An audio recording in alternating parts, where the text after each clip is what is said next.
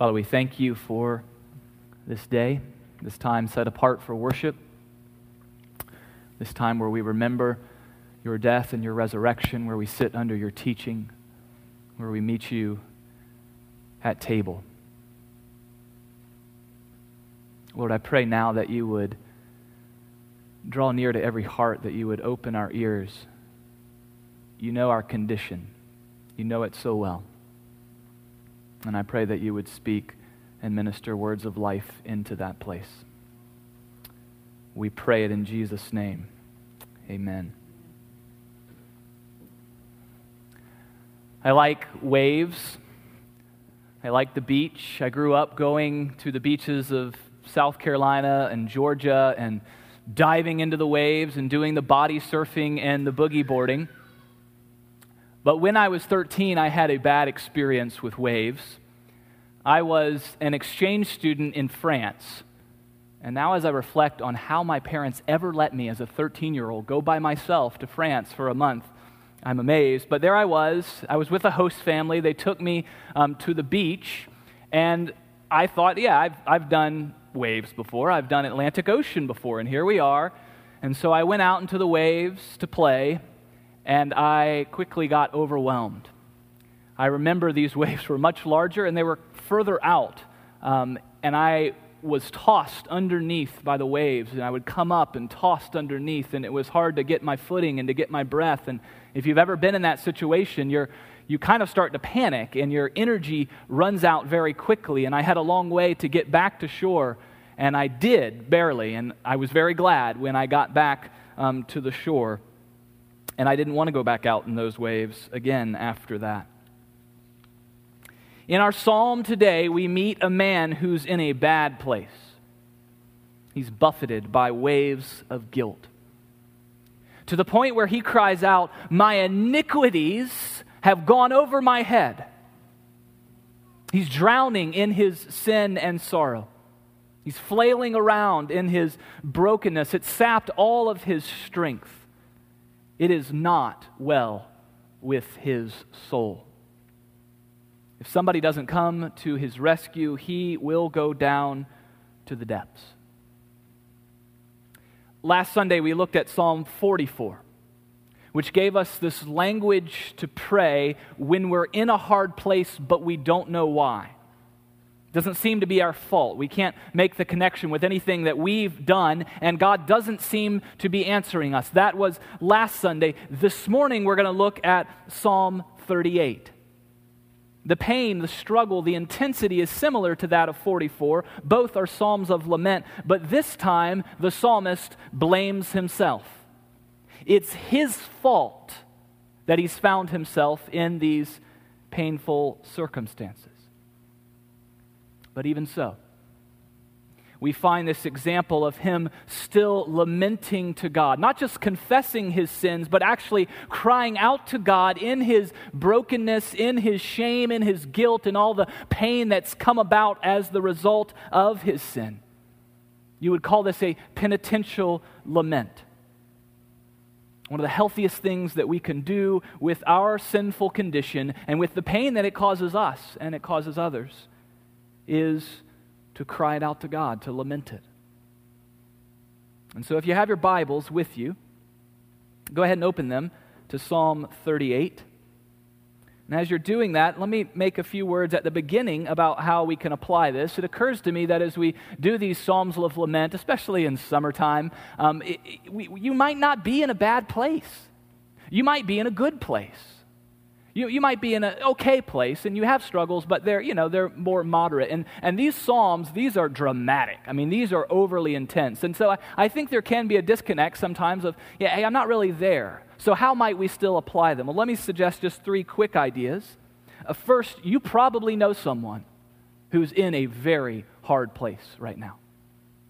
They might not be showing it to you, but there are probably people who are stuck in the muck and mire of life, that feel like they're drowning around you. And so you can use these Psalms of Lament to pray for them and to be empathetic and compassionate and connect with them.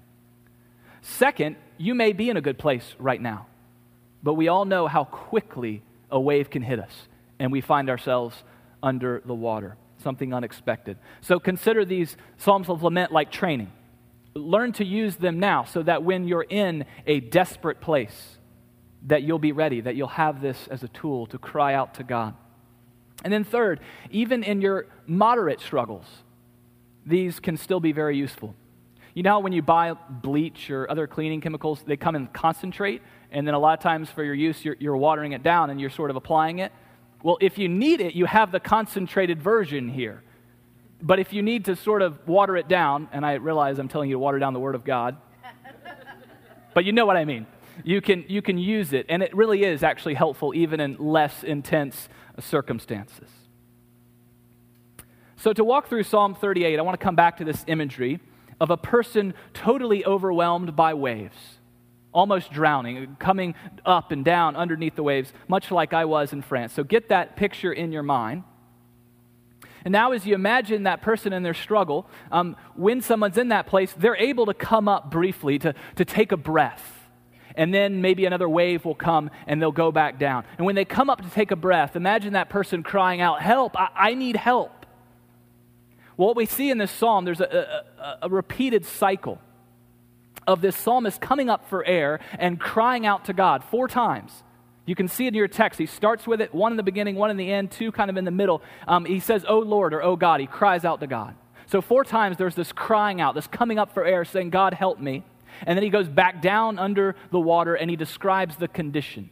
He describes what it's like to be drowning in his pain. And so that's how we're going to walk through this psalm. 4 pairs of the condition and the crying out. Condition, crying out. The psalmist begins with the crying out, but let me start with the condition that leads to his first crying out. So number 1 condition, it's pretty straightforward. It is his own sin. And you see that in verses 3 and 4 where he says, "There is no health in my bones because of my sin. For my iniquities have gone over my head like a heavy burden. They are too heavy for me." He's overwhelmed by his own sinfulness. And then in verse 5, he adds to this by saying, "My wounds stink and fester because of my foolishness." He knows he's made some terrible choices and it's killing him. Now, not all pain is the result of our own sin. Saw that last week, Psalm 44. But in this psalm, the pain is the result of his sin. Sometimes the connection between our sin and our suffering is obvious to us. We don't need any help to see it. Maybe that's how you come in here today. You're carrying guilt over something you've done, some decision you've made, some thought, thing that came out of your mouth that you said, "Oh, that was ugly, I shouldn't have said that." And you know it, and you know the pain. But other times our sin is very hard to see. Part of our fallen condition is that we're blind to our sin.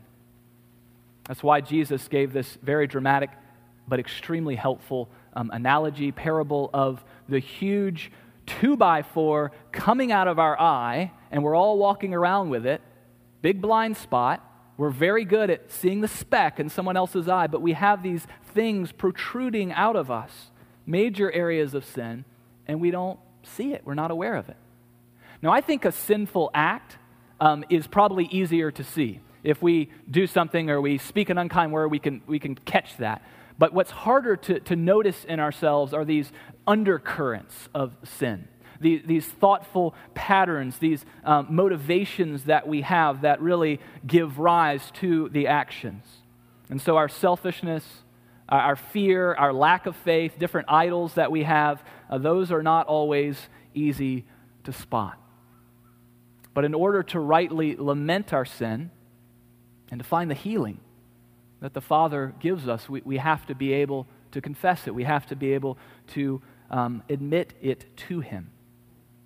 And so we need to cultivate hearts that are penitent, hearts that are ready to confess, ready to see where we've sinned, taking that prayer, that great prayer from Psalm 139 where he says, "Search me and know me, see if there's any offensive way in me, and lead me in the way everlasting." We want to be seen and known and corrected by our Father.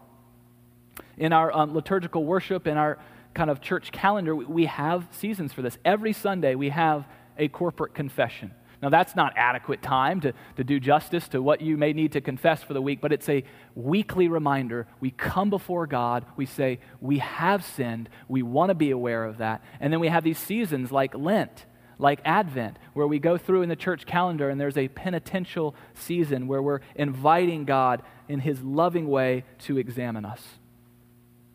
So that's the first condition of the psalmist. He's this painful awareness of his own sin. It's overwhelming him.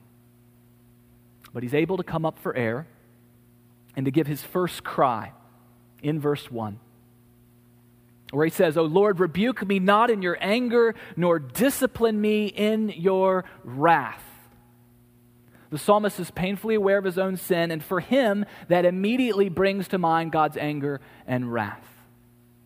He knows God well enough to understand that God's response to sin is wrath, it's anger. God is totally and completely set against sin. That's one way to understand what his wrath is, his completely being against sin. And the psalmist knows it. And so his appeal, his crying out to God is, don't deal with me in an angry way.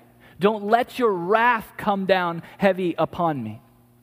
Now notice he does not say, don't rebuke me. He does not say, don't discipline me. He just says, Lord, don't do it in anger. We are farther along in the salvation story than the psalmist was. And so our understanding of and relationship to God's anger and wrath is different. On the one hand, we know that his character remains the same. He is still absolutely set against sin. Nothing has changed about that. But what has changed is that God the Son, Jesus Christ, came to earth and he offered his life as a propitiation for sin. Propitiation, fancy word that means a sacrifice which turns away wrath. A sacrifice which turns away wrath. So the wrath of God against sin, very real thing, was directed against Jesus Christ on the cross. And in that sacrifice, God's wrath was satisfied and it was turned away for anyone who would run to Jesus and say, I want Jesus and I want to be in faith and love with Jesus. He is the hiding place. He is redemption. He is salvation. And if we find ourselves in that place in Christ, we are no longer under God's wrath. In fact, it's not just he's like, oh, okay, I'll deal with you now. It's the complete opposite. He's in love with us. We're in a place of peace. We have a standing of grace in him. That's what Paul says in Romans 5. So like the psalmist, we are right to remember that God is resolutely set against sin, including the sin that we still commit after we're Christians.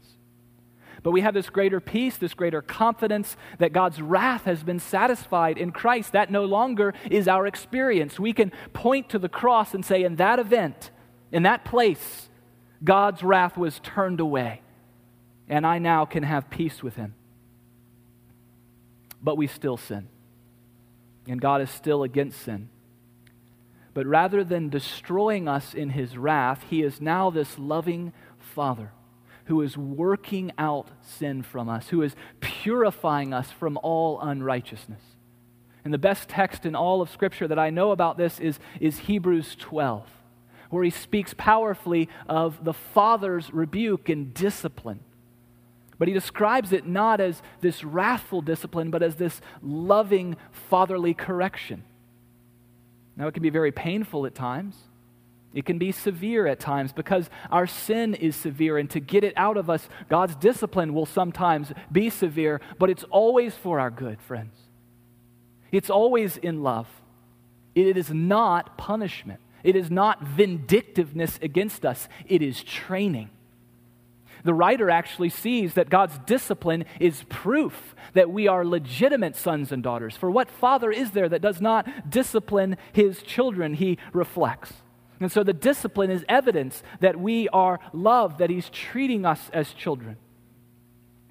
And then he talks about the wonderful result of discipline, something that we all long for. In verse 11 of Hebrews 12, he calls it the peaceful fruit of righteousness. The peaceful fruit of righteousness. Maybe you are in right now, maybe you have been in a season of prolonged trial, and you can sense in the midst of that, God is testing you. He is growing your faith. He's showing you your sin. And it's humbling, and it's painful. The writer says that it's no discipline is pleasant at the time. It's painful. But in time, it brings about this peaceful fruit of righteousness. And I hope that you've had little and big experiences of tasting that at the end of a trial where you say, wow, there is more peace.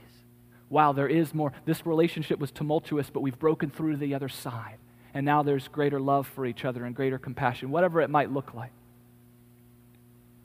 So our cry of lament when we're in the midst of the discipline can be, God, help me endure your discipline. Help me to see it as a sign of your love for me. Help me to long for the peaceful fruit of righteousness and to hold on because I know it's coming. That's an honest prayer. That's a good prayer of lament. Another wave comes, and the psalmist is dragged back under the water, and he describes his second condition. This time it's physical and emotional sickness as the result of sin. Physical and emotional sickness as the result of sin. Sin affects every part of us. It affects our bodies, our souls, our emotions, our thoughts. It's very clear as we read through this psalm that he's having physical and emotional fallout from his sin. The physical part is very stark. He describes it in several different verses. Verse 3, where he says, there's no soundness in my flesh because of your indignation. There's no health in my bones because of your sin. And then in verse 5, he talks about his wounds stinking and festering. In verse 7, his sides are filled with burning and there's no soundness in my flesh. We don't know what his illness was, what he was suffering, but it's clearly something physical, some sort of bodily affliction. But he's also emotionally sick. Verse 6, I am utterly bowed down and prostrate. All the day I go about mourning. Verse 8, I am feeble and crushed. I groan because of the tumult of my heart. So he's psychologically, emotionally, he is distraught as well. Now, I don't think it's as hard for us to understand how sin affects us emotionally. If we have some thing of sin, it often robs us of peace or of joy or whatever. We get that part of us. I think it's a little harder for us to make a connection between sin and physical suffering or illness. We're like the direct opposite of the ancient Near Eastern culture. Back then, they assumed that if you were sick, that you had sinned, that you had somehow offended God or the gods, depending on what their religion was. But we saw last week that that's not always the case. There's not always this direct relationship. Job and his physical suffering. People suggested, they said, well, it clearly is because you sinned. And he said, no, it's not. And he was right. It was not because he sinned. And then in the New Testament, John 9, the man born blind. They assumed, the disciples assumed, must have been because somebody sinned. Who was it, him or his parents? Jesus said it was neither one. So there's not always this one-to-one correlation.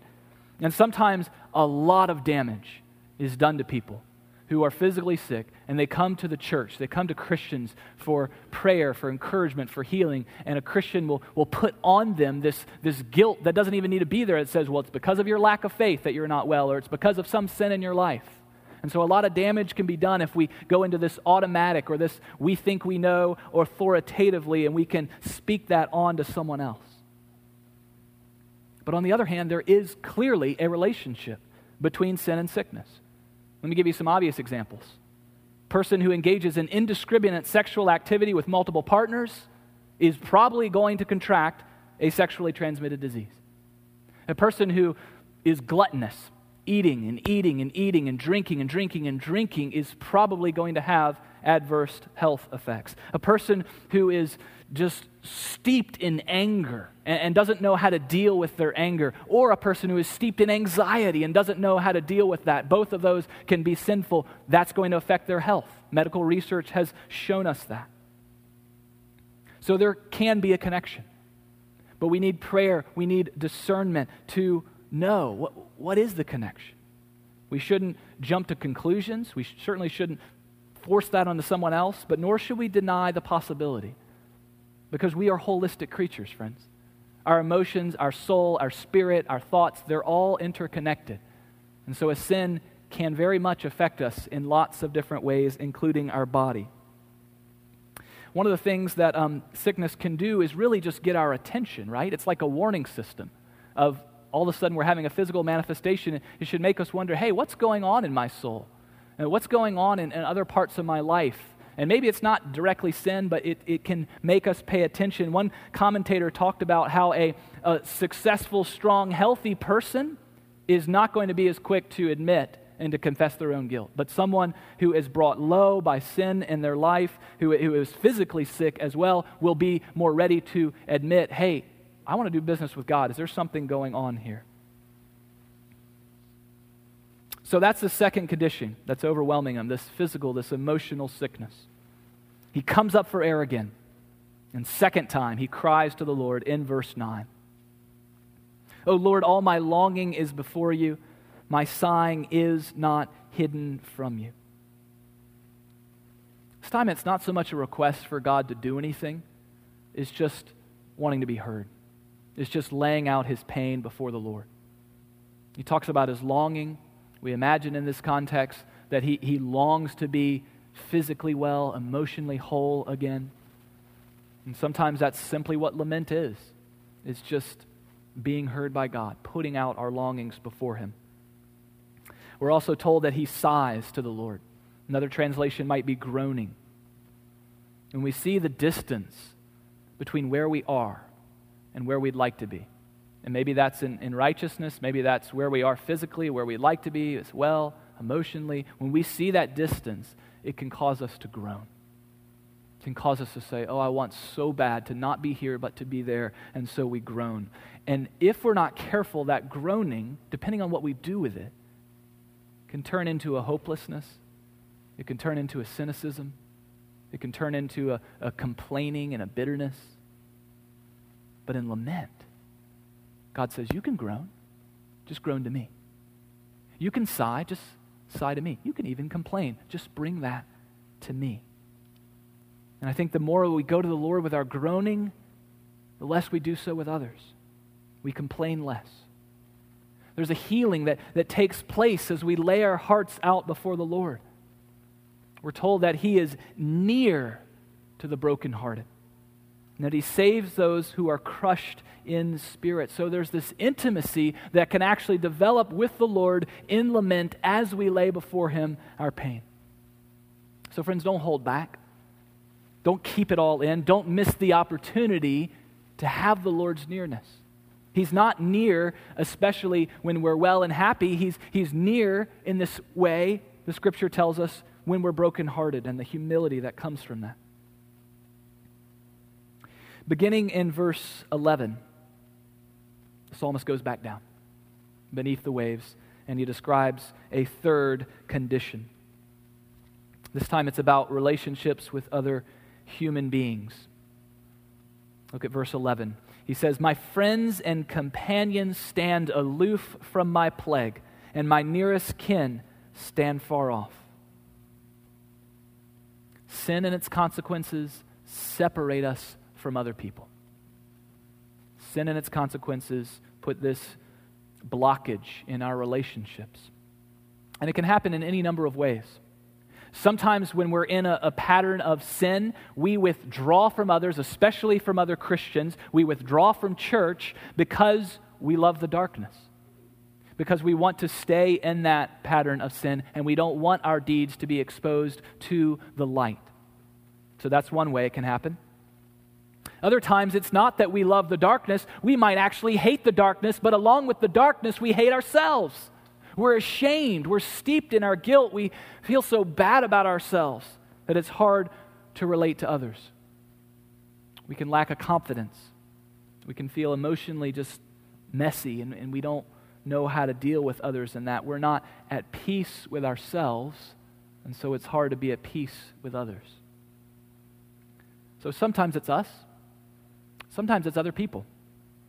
Our friends and families do actually separate themselves. They take a step back for different reasons. Maybe you're sick and they don't want to catch it. And if you're a mom of young children, you've had the sick kids, and you know that very well, that all of a sudden it's like, quarantine, don't nobody touch her. And for a week or so, you're just holed up by yourself. That's terrible. That's really hard. You feel that separation in relationships.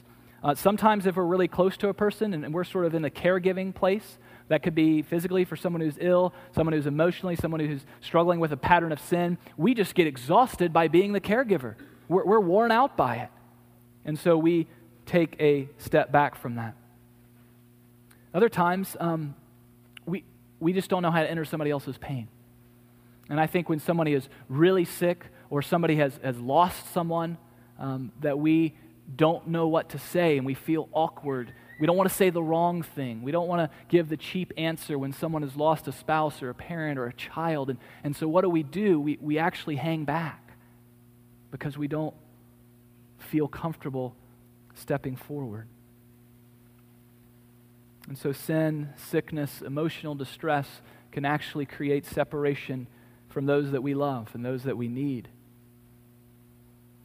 The psalmist goes on, and he also talks about how it makes us vulnerable to attack.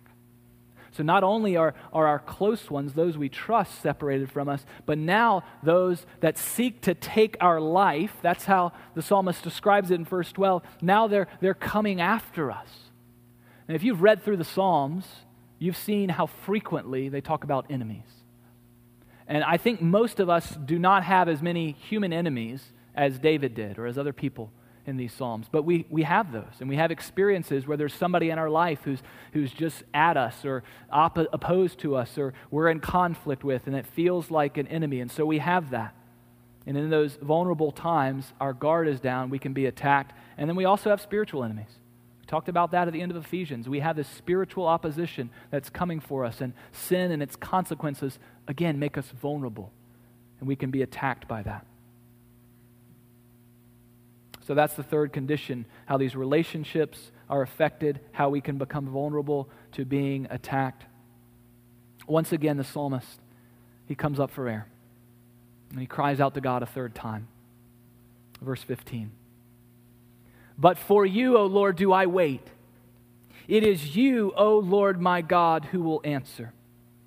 And just a bit earlier, he in verse 13 and 14, he talks about how he doesn't have an answer. He can't explain this. He doesn't know how to deal with it, but God will answer. And he waits for him. There's a bit of hope here, because we know that in the midst of pain, in the midst of the isolation, even when we feel vulnerable, we are not alone. Lament is like a lifeline. It's like the Coast Guard helicopter lowering down the basket. We can grab into it and be saved. The psalmist doesn't know how, and he doesn't know when, but he knows the Lord will answer, and that's why he's crying out. If you go back to what we said about lament, we cry out to God because we believe he can do something. And in this case, he's saying, I know you will act. I know you will answer. I will wait for you. I think the hardest part of pain of any type is the waiting. If our pain was like ripping a Band-Aid off real quick or a quick shot prick in the doctor's office, we don't like that, but it would be okay.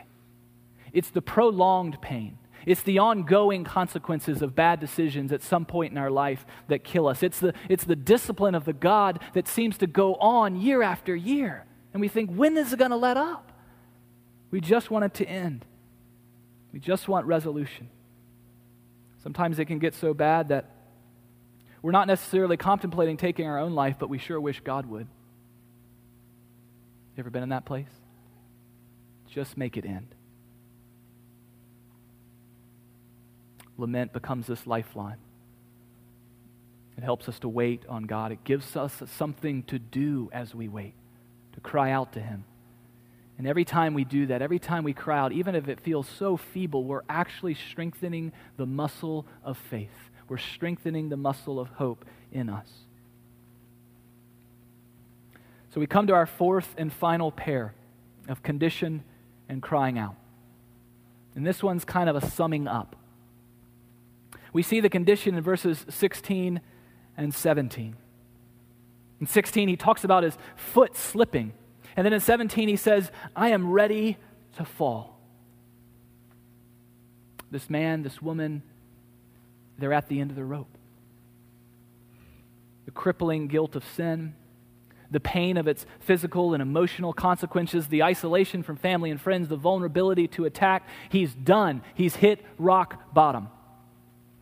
This is the moment when it's entirely possible that he won't come up for air. When he's that overwhelmed and exhausted, this is the moment where it's quite possible he'll just slip under the waves. I don't think all of us in this room have hit rock bottom, but some of you have. Some of you have in a big way. You know what it's like to feel completely destitute. We don't talk about suicide a lot, but some of you in this room have possibly contemplated that. Maybe some of you in this room have tried it. Or maybe there's someone near and dear to you who did, or who has struggled through it.